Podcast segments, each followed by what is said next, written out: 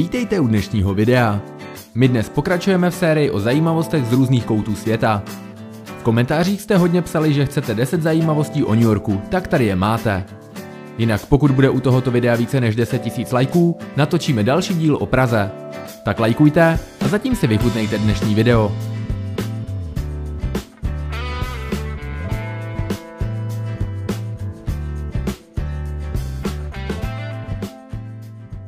Desáté místo Otabenga.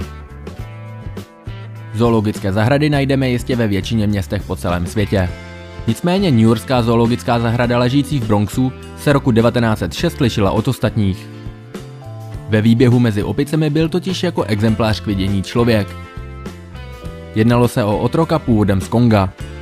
Jmenoval se Ota Benga a svůj výběh sdílel s orangutanem.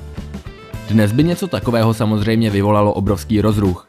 V té době však někteří lidé věřili, že afroameričtí otroci byli na nižším stupni evoluce a tudíž měli blíže k opicím. Po několika letech v tomto zajetí začalo čím dál více lidí sepisovat petice a stížnosti, aby byl Otabenga ze zoologické zahrady propuštěn, což se nakonec podařilo. Bohužel ale roku 1916, když bylo Otovi pouhých 32 let, spáchal sebevraždu.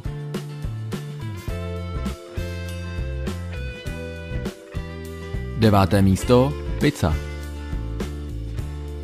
Pizza by se dala označit jako takové typické italské jídlo a v New Yorku ji koupíte na každém rohu.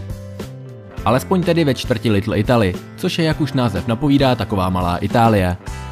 Roku 1897 zde byla otevřena vůbec první pizzerie ve Spojených státech.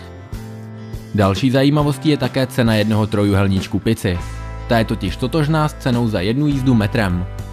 Celé se to nazývá Pizza Principle nebo také Pizza Subway Connection a tímto ekonomickým nepsaným pravidlem se podle statistik řídí ceny pici a metra již přes 50 let.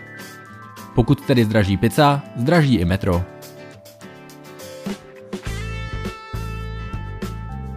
Osmé místo taxi. O taxislužbách a jejich nepostradatelnosti jsme již mluvili v minulém videu o Londýně. New Yorkské taxíky jsou známé hlavně díky tomu, že všechny vozidla taxislužby mají žlutou barvu. Určitě to znáte z různých filmů a fotografií. Nicméně pokud jste podnikaví a chtěli byste provozovat vlastní taxislužby v New Yorku, vyšla by vás oficiální licence na 1 milion dolarů. Na to, že je zde téměř každé druhé auto taxík a tím pádem dost velká konkurence, je to poměrně slušná raketa. Jinak, když už jsme u těch licencí, například takový stánek na prodej hotdogu v Central Parku vyjde zhruba na 290 tisíc dolarů, v přepočtu kolem 7,5 milionů korun českých.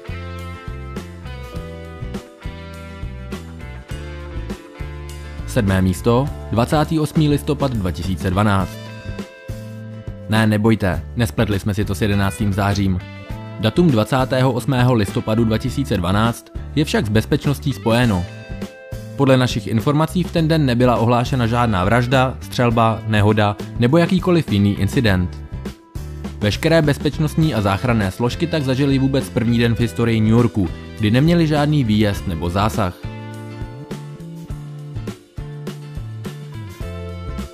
Šesté místo. Toaletní papír. Toaletní papír se v Číně vyráběl z rýžové slámy přibližně od roku 600 našeho letopočtu. Ale vůbec první vyrobený papír a prodávaný výhradně pro toaletní použití vznikl v New Yorku. Vyráběla ho tehdy firma Joseph Gaety a to až v roce 1857. Jméno Gaety bylo vytištěno na každém listu. Před tímto vynálezem bohatí lidé používali ke své očistě vlnu, krajku nebo konopí, zatímco méně bohatí používali ruku omývanou v řece nebo se čistili různými materiály jako hadry, dřevěnými hoblinami, trávou, senem a tak podobně. Páté místo Times Square. Times Square je rozsáhlá křižovatka a oblast mezi Broadway a 7. Avenue. Sídlí zde řada firem, mezi které patří například i známé MTV. Times Square představuje jednu z nejznámějších turistických atrakcí New Yorku. I pro značné množství světelných reklam, většinou rychle se měnících na velkoplošných obrazovkách. Dříve toto prostranství ale neslo název Longar Square. Přejmenování na dnes známé Times Square došlo v dubnu 1904 podle budovy Times Building, která se stala sídlem významného denníku New York Times.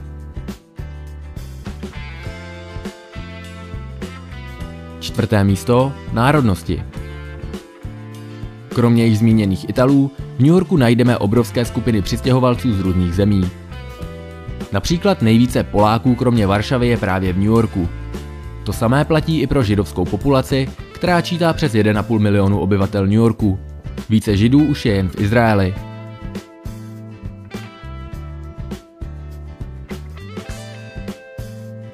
Třetí místo jazyky. Nejpoužívanějším jazykem je v New Yorku samozřejmě angličtina, kterou mluví 70% zdejších obyvatel. Tím, že je toto velkoměsto jakousi směskou různých národností a kultur, se zde také setkáme s různými jazyky, určitě třeba i s češtinou. Město New York je totiž nejvíce jazykově rozdělené místo na světě.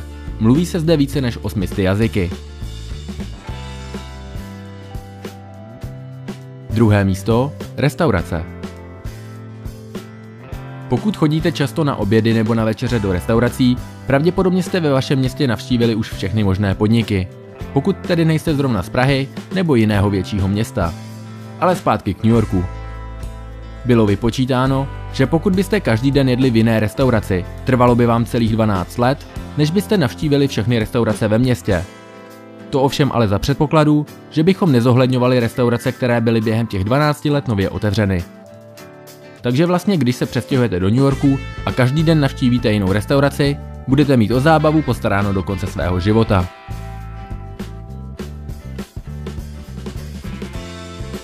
První místo. Nejnavštěvovanější místo. Schválně nám napište hned teď do komentářů, jaké místo v New Yorku je podle vás nejnavštěvovanější. Jsme zvědaví, jestli to někdo z vás uhodne.